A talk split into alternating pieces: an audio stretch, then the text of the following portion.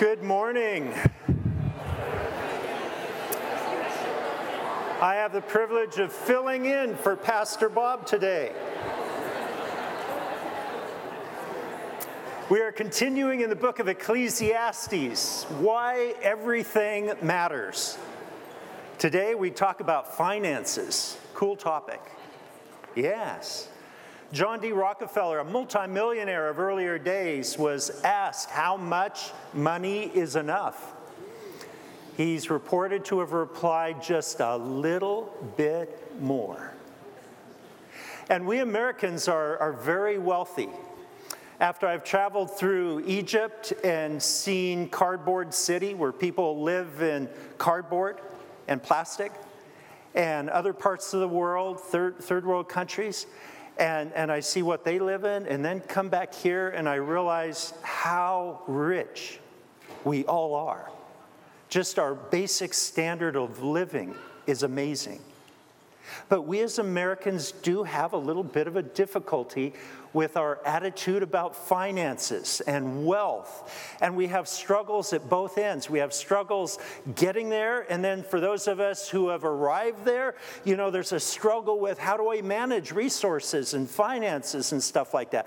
And sometimes there's struggle and hardship and problems at both ends. It's interesting that Billy Graham noticed, noted that one fifth of Jesus' words deal with finances. And when you go to the book of Ecclesiastes, chapter 5, verse 10 through 20, we're going to see a whole lot of information and guidance for us with our personal finances and our attitude toward it. And so let's take a look at what the scripture has to say on this specific topic if it will turn there. oh, man. hey, all I can tell you is that it did this last night too. It froze up on me. well, I will let Pastor Bill come up here and work on that while I give you a message. and hopefully, hopefully, we will coordinate He'll find the text so that I can present that to you, and I'll start talking to you about the message.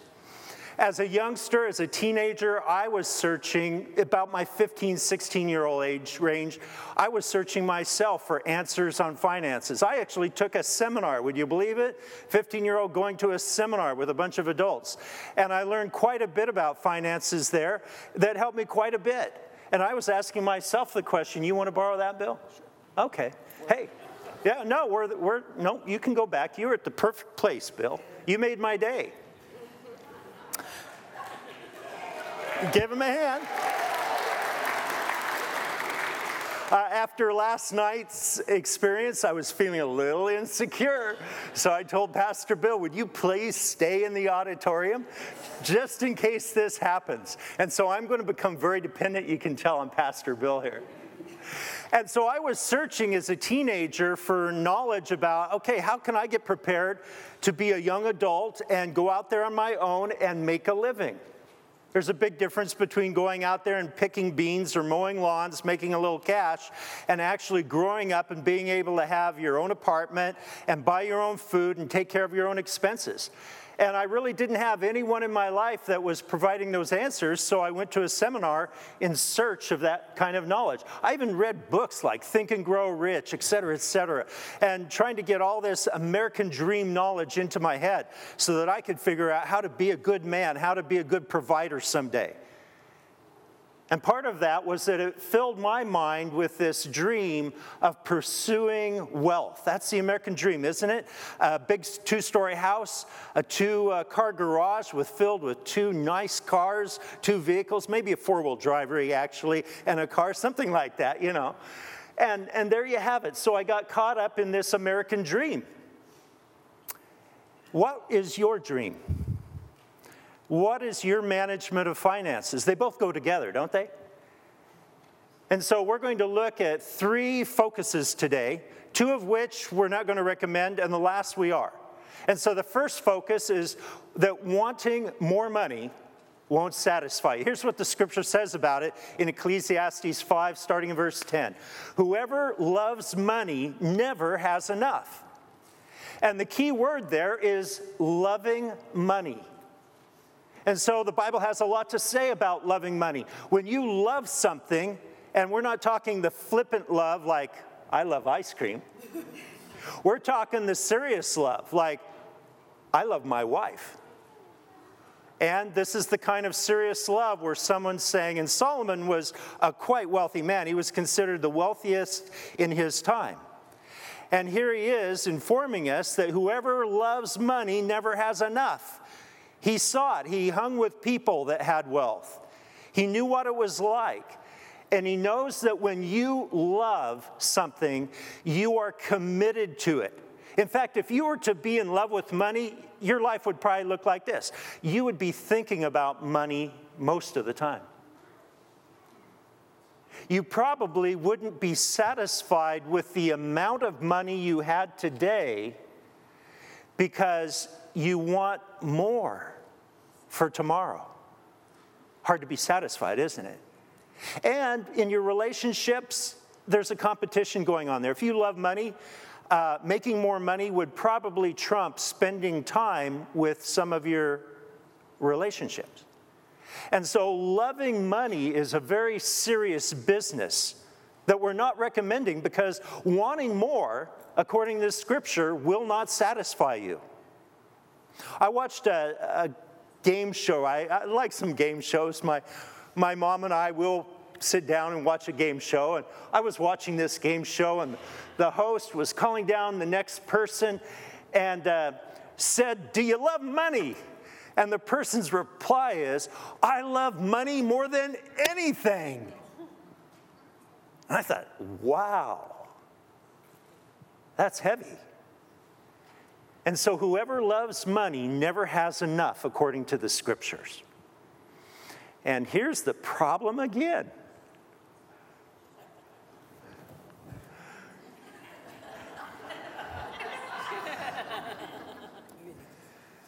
Oh my goodness. Uh, believe me, I want to give you a message. Uh, the will is there, the desire's there, but technology gets in the way. Okay? So I'm going to try this.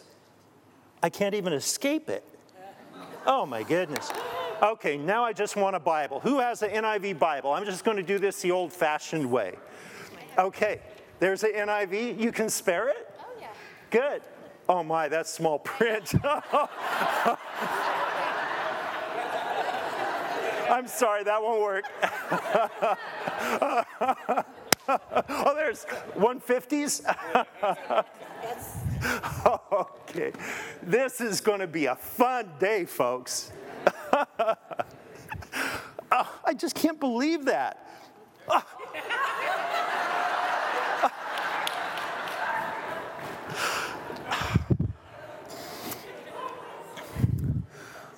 Okay, if I keep it just in case. okay. I don't know what's going to happen today. I guess we'll have fun. We'll try to do this, okay? So, Solomon warns us about this love of money thing. That's really an attitude that goes on on the inside, it shows up on the outside. But here's what the book of Hebrews says keep your lives free from the love of money. It's not a goal you want to pursue. It's not the attitude you want to harbor in your heart because it will take you places, it will invest you places that will not ultimately satisfy you.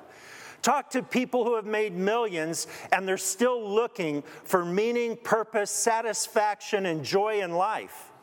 Oh, they can pay the bills, they can buy the big things, they can have big toys and multiple big toys. But that doesn't mean that in here and in here, you have the dream. Instead, be content with what you have. Is it possible for you to do that?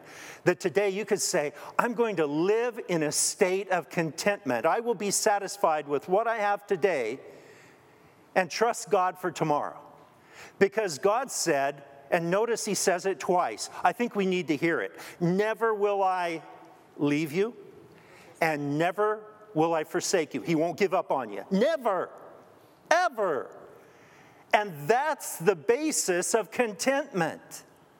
It's not in your performance. I know some of you are very good at making money.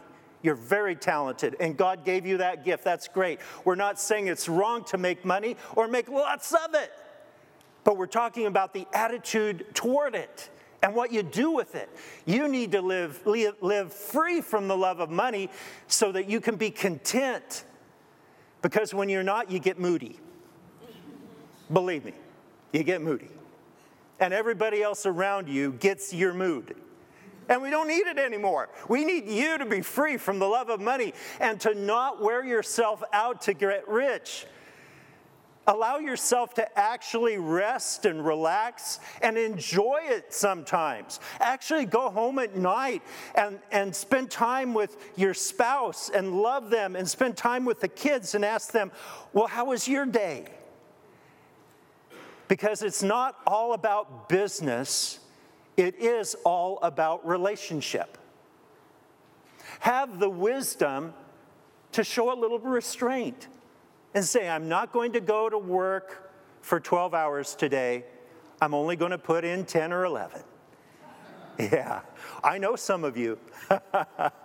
some of you put in 14 hours a day. You're workaholics.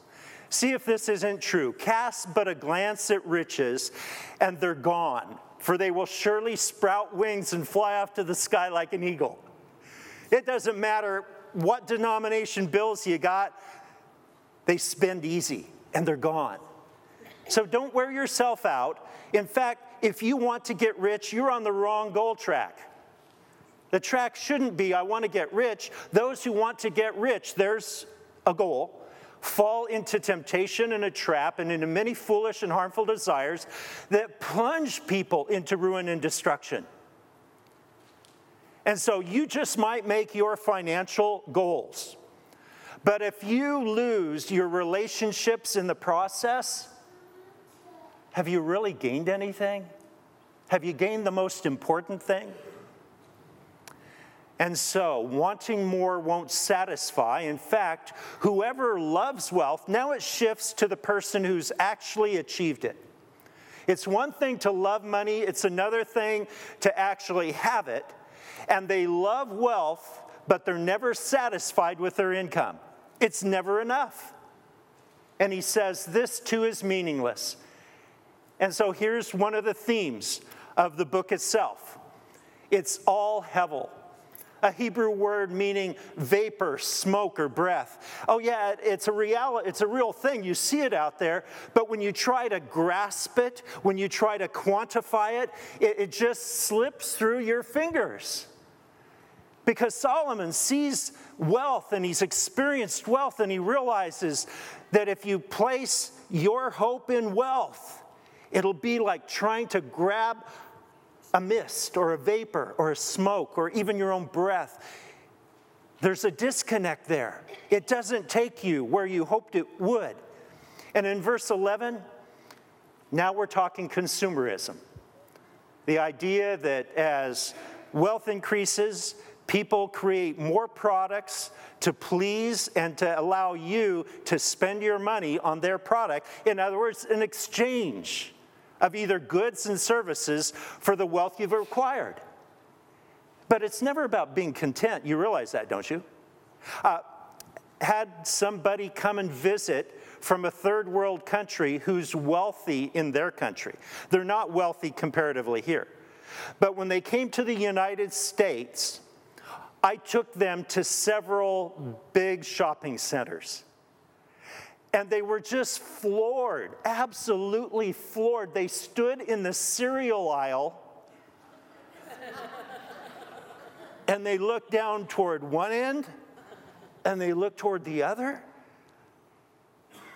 After we had been to a couple really big stores, we were sitting in the car and they said, wow, I have never seen so many options of cereal. How do you choose? How do you choose?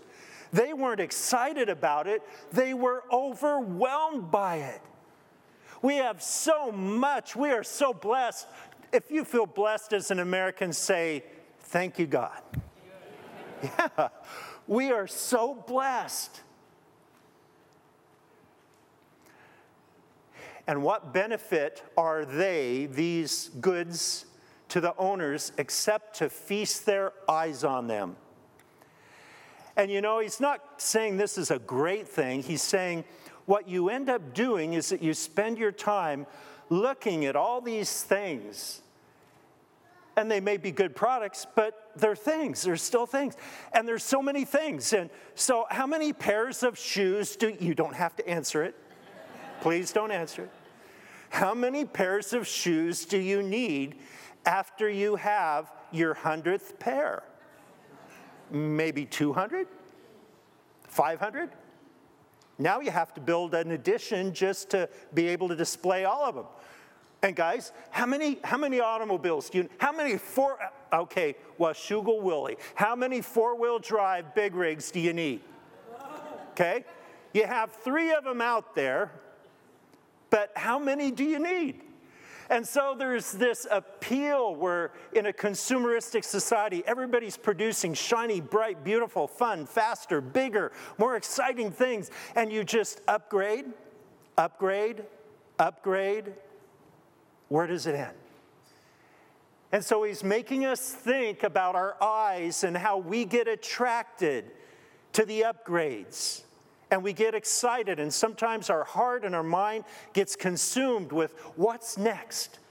What will make me feel good? What I don't feel very excited today. I need to go shopping. I need to spend some money. Where's the plastic? It's a good question. Versus what do we need and what do we want?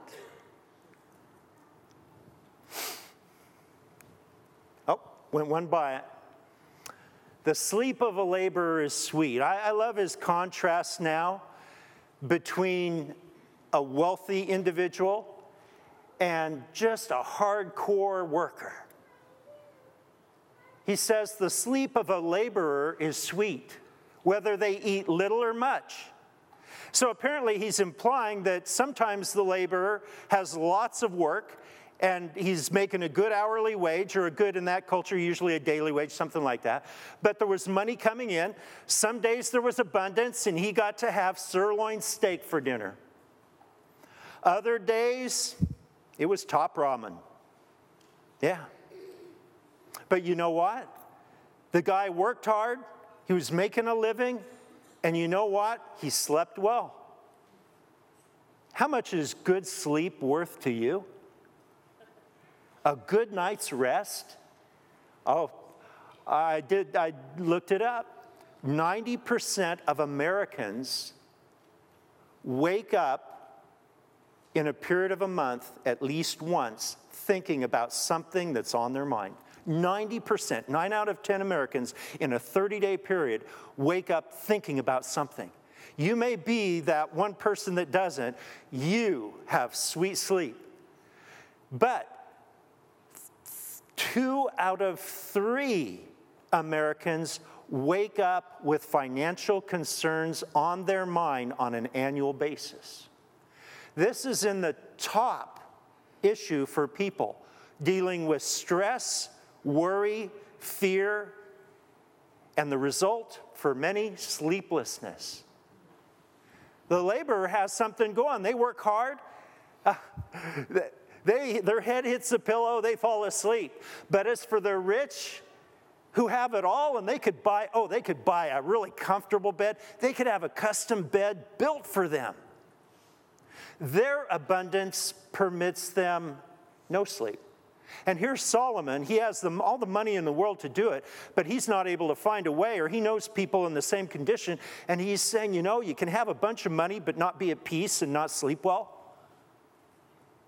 And he probably sees people who are poor, who are happy and sleep great. Makes you wonder what's this all about? But know this in vain you rise early and stay up late, toiling for food to eat, for he grants sleep to those he loves. I'd be willing to pray with you about your sleeplessness. Yeah. Yeah. Some of you have uh, three o'clock in the morning wake ups on a regular basis. You don't want to. But you get up and you go to the computer, or you go and read a book, or you go and do something, and you just wish you could get back to sleep. I'd love to pray for you. This verse tell me, tells me that God has sleep for you. Maybe you have to figure out why, but He grants sleep to those He loves. And I would be willing to pray with you for that issue. So he has a lot to say about this topic of finances and its impact. Having more won't satisfy you. So getting more, getting more money, but then having more things. Now we're talking about the material goods of life. And there's so much in America that you could have and that you could buy, you could acquire. He says, I've seen a grievous evil under the sun. And here's that second theme. You know, we looked at Hevel, the search for meaning and purpose in life. And now we're, we're looking here at the theme of under the sun. I think what the author is trying to say to us is that you can live under the sun and pretend there's no God and live as though God has no information, guidance system, or plan for your life.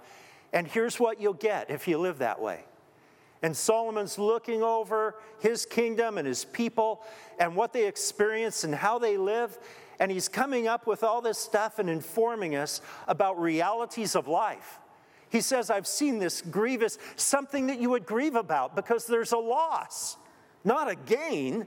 The exact opposite. How counterintuitive. I've seen a grievous evil under the sun wealth hoarded to the harm of its owner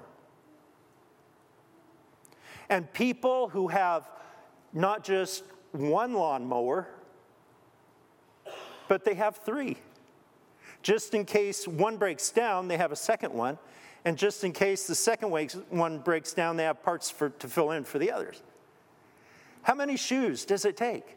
How many automobiles? How many houses? How many summer or winter homes does it take? You have to answer that question wealth hoarded to the harm of its owner. Because money is a tool, it can never be your savior. It can pay your bills. But have you noticed? It doesn't necessarily give you peace of mind or joy in your heart. It may give you a temporary thrill to go shopping, but then it comes right back at you the next day or the next week.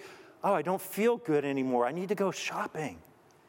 We use it as though it's saving us from something, when in reality, it doesn't have the capacity to do that. Money is inanimate, it's not a relationship you can have, it's only a tool you can use. Don't give it the authority over your life that will keep you awake at night.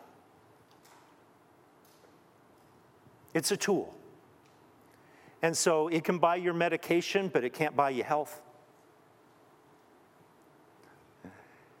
It can't give you eternal life. There's lots of things money cannot buy for you. But people who hoard do it for a reason, looking for happiness, joy, hoping that more things will give them that good feeling. Watch out. Scripture says, Be on your guard, Jesus said, against all kinds of greed, and hoarding is just one form of it. Life does not consist in the abundance of possessions that you own. And so, verse 14 tells us another grievous thing to him. He says, Wealth gets lost through some misfortune, some kind of an investment. It doesn't necessarily imply that it was a bad investment, uh, as though it was just stupid to go in there in the first place, but you don't control a lot of strings in life. You don't control the financial world. You can invest, but you don't know what's going to happen necessarily. And so here he gives this example of lost wealth through some misfortune, so that when the individual has children, there's nothing left for the child to inherit. You've heard the old saying, don't put all your marbles in one basket. Yeah, I think that's what happened here. This individual saw an opportunity maybe to really make a good profit. And so they put a bunch of assets into it, And when it went sour on them, now they have trouble buying food to put on the table for the kids, much less providing an inheritance when they pass away. It's interesting that an inheritance is spoken of in the Bible and other places. A good person leaves an inheritance for their grandchildren, not just their children, but for their children's children. And so money is not all about business. Money is a tool to bless relationships. Life is about relationships and people primarily. And Solomon's trying to give us the hint don't give it authority in your life because it doesn't have the power to give you what you think it will. It can pay the bills, but after that, there's a whole lot of life to be lived. Everyone comes, he says, naked from their mother's womb. He's going to give us the stripped down version of you. And as everyone comes, so they depart. They take nothing from their toil that they can carry in their hands. I know there's been wealthy people buried in their fancy cars, but they're not driving. yeah, they're not driving. Yeah. Hey, you live all your life making money, trying to build a nest egg, trying to have this diverse portfolio, as we've been taught. but when you get there, where have you arrived? Where are your relationships? What is the quality of your life, and what's the quality of your relationships with the people that are in your life that are so valuable to you? Realize where the greater value is. You can't take it with you. This too is grievous. As everyone comes, so they depart. And what do they gain? Since they toil for the wind. And so once it's all over, you leave everything here, someone else gets it. And what's next? Great question. We'll talk about that a little later. For we brought nothing into the world and we can take nothing out of it. But if we have two things, interesting, it only identifies two things. If we have food and clothing, we will be content with that. Will we? Are you? And so, all their days they eat in darkness with great frustration, um, affliction, and anger. Now, how could this be related to wealth and wealth management and having all those toys? Well, he's making us think. Sometimes you go to work and you say to yourself, wow, why am I here? What is this about? What does this mean? What am I doing with my life? Some people get to that point and they realize what, I've been, what have I been living for all these years? And here's what Solomon says even though he was an extremely wealthy man, all their days they eat in darkness. Don't tell me that a rich person doesn't have lighting in their home. This is talking metaphorical darkness, blindness. They just can't see the greater values in life. They've been living for the money and the things, but they're in the dark when it comes to what really matters. And they have great frustration. Because you know, when you start to have that money and those resources, and people start to come at your beck and call, you know what you realize? You realize you don't control everything. And so there's frustration there because you're not always getting your way. You never will. Money doesn't change that. Oh, a little bit maybe, but you're still going to run into the frustrations of life. And then there's afflictions that you encounter when you have wealth. Because now things are coming at you. Sometimes it's just those phone calls and those ads and those salespeople. They just want to help you redistribute your wealth. And you know, you just get afflicted with those phone calls. Please take me off your phone list. I just want peace and quiet. And you know, I'm a connections kind of guy, so I'm out there in the community. It's just interesting over the last 20 years how many more gates have come up in Camas and Washougal. Gates and fences and alarms and guard dogs and insecurity and fear and frustration, afflictions. And sometimes it afflicts your sleep, and sometimes all this ambition affects, affects your health. You're afflicted. And then sometimes there's just this fourth thing there's just anger. Maybe money didn't give you what you wanted and you're just angry. You're angry at life, you're angry maybe because someone took advantage of you in the big in the process of doing business. There's all kinds of things that can make you angry. But you see, money isn't everything. But you see, the second focus was about gaining stuff. And the third focus is about the thing that you want and you need because it will really take you to places where you can invest your whole being in it. More of God and being satisfied with less wealth and stuff. Have you ever thought that maybe living with less could be the pathway of greater contentment. That you could actually pay your bills, maybe have a little extra. Yeah, have a little extra. And be content with that. And take all the extra time that you would have put into thought and worry and business and decisions and put that into your relationships and put that maybe into your health, maybe into your spiritual growth and life. You see, money can only invest, be invested in so many things. Why don't you invest in the whole you? And so here's where Solomon takes us. It only happens a few times in the book of Ecclesiastes. This is what I've observed, he said, to be good. So he's done his analysis, he's watched, He's studied, he's thought this through, and here's his observation about what the good thing is, which means implicitly that there's some bad choices.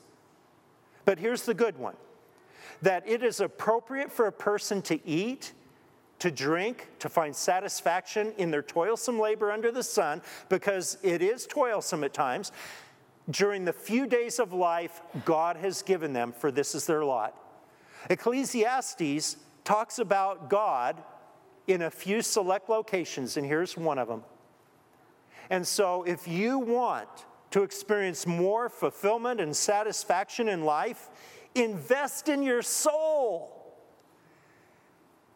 Get right with God. Spend some time with God. Let Him into the center of your life. No, not just the center. Let Him be the circumference and the center of your life. financially centered in God, spiritually centered in God, relationally centered in God, grounded in God. More of God, less stuff. But he still says that the appropriate thing is to eat and to drink, two of the most basic things in life. And he's saying, and find satisfaction in your labor. To be satisfied and enjoy the basics of life. Have you become so complex in your thinking that you've been blinded to the things you can really enjoy? That that money can be used to drink and eat, and you can be satisfied even in your work. So he's trying to help us. Here's a person who has become wealthy because they worked hard.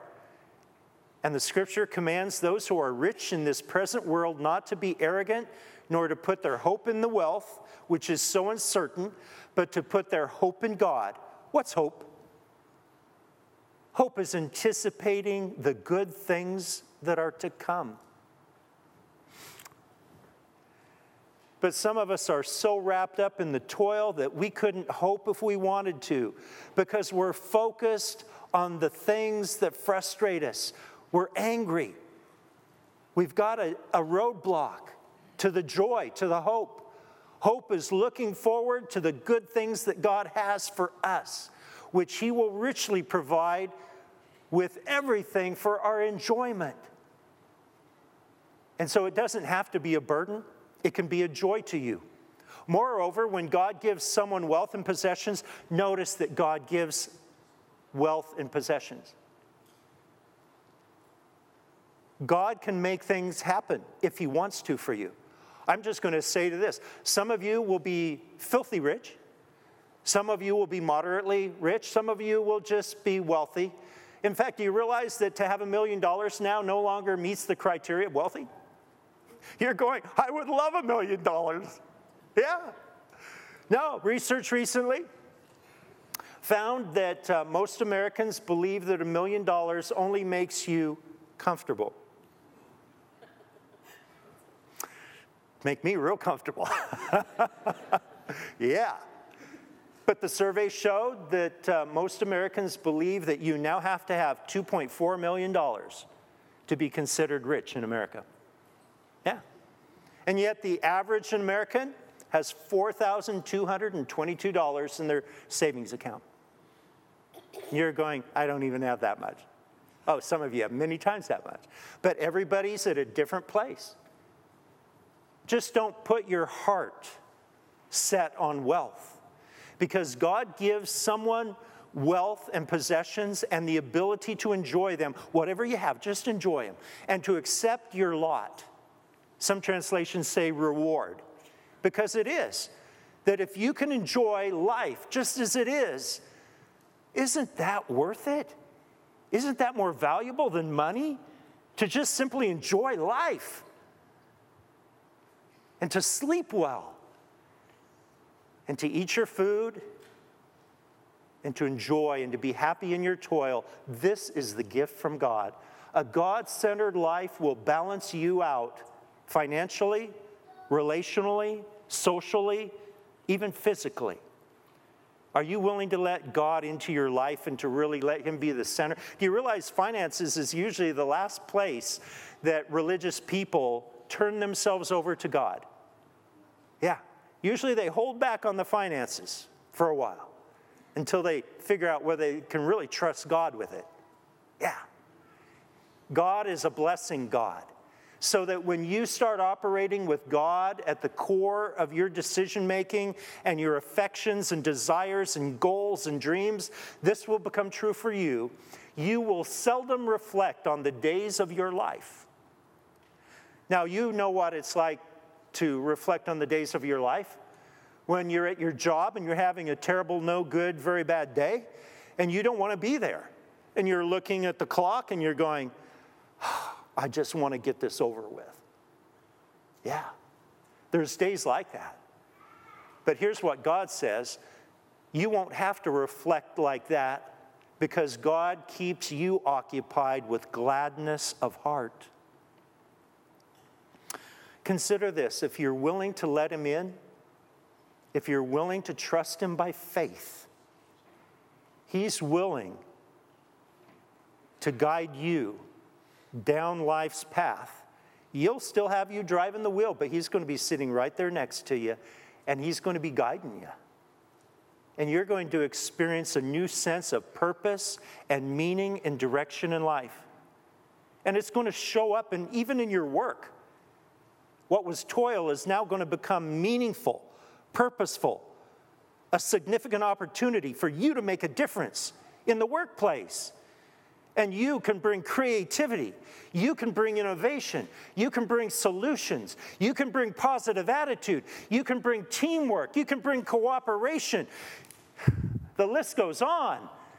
It's just a change of attitude that takes place in here, that affects here, and shows up all out there. Yeah. I, I went to a hardware store. It was, it was not a comfortable thing. I am not a technology guy, as you've discovered. I am not, uh, I'm a not, not a mechanical guy. And so it was a risk for me to go to the hardware store. I got the part, but as usual, it was in several pieces. Wasn't supposed to be. And so I went to the hardware store and I sheepishly asked for assistance. And this elderly gentleman came up to me and he took the, the parts out of my hand and he said, Yeah, okay. Um, this needs to be rebuilt. I said, Okay, tell me about it. So we went back to his desk, and this guy was amazing. He knew exactly what to do. He started taking things apart where I didn't know it came apart, and he started taking it all apart. He started explaining to me, and then I'm starting to get, I'm starting to get, this guy likes this. He was positive. So I started opening up and I started asking him questions. I said, Well, what does that do? Or how's that work? Or is that supposed to look like that? You know, it, it covered half of it. Is the other half? Yeah, it's supposed to be 360 around there. Yeah, okay, so I'm learning from this guy. I'm detecting this guy loves his work and he's teaching me and he's answering my questions. And by the time I got through, this man had made me a customer of that hardware store and I'm willing to drive to get there. To have that kind of service, that kind of attitude, that kind of respect, and that kind of help. And I could tell that guy was thrilled to do it. And he was glad to do it. He was occupied with gladness of heart in the midst of his workday. And don't you realize if you would just let God in at the center and the circumference of your life, including your finances, that He loves you and He will take care of you? Because really, that's what this is all about. Who are you going to trust? Are you going to build your kingdom or are you going to let Him build His kingdom in yours? Heavenly Father, thank you for uh, all of the wisdom of your word, how many topics you address, how, how candid, how incisive you are to address the human condition and our struggles with finances and our worries and our sleeplessness and our emotional problems and everything that gets all jumbled up because we're all stressed out. God, I would just pray that today someone here would want to give up being in total control and be willing to trust you and be willing to invite you into their life and take Jesus as their leader and the one who forgives them of all their independent spirit. And if there's anyone who wants to do that, just raise your hand up and let me know. I just want to know privately if you want to have that relationship with Jesus today. Just put your hand up. Okay, yes. Yes, sir. Anyone else? Lord Jesus, thank you for these souls who have decided to trust you for everything, not just the finances, but their very soul, their very eternal destiny. And Jesus, thank you for helping us. Guide us all from this day forward in every area of our life. In Jesus' name, amen.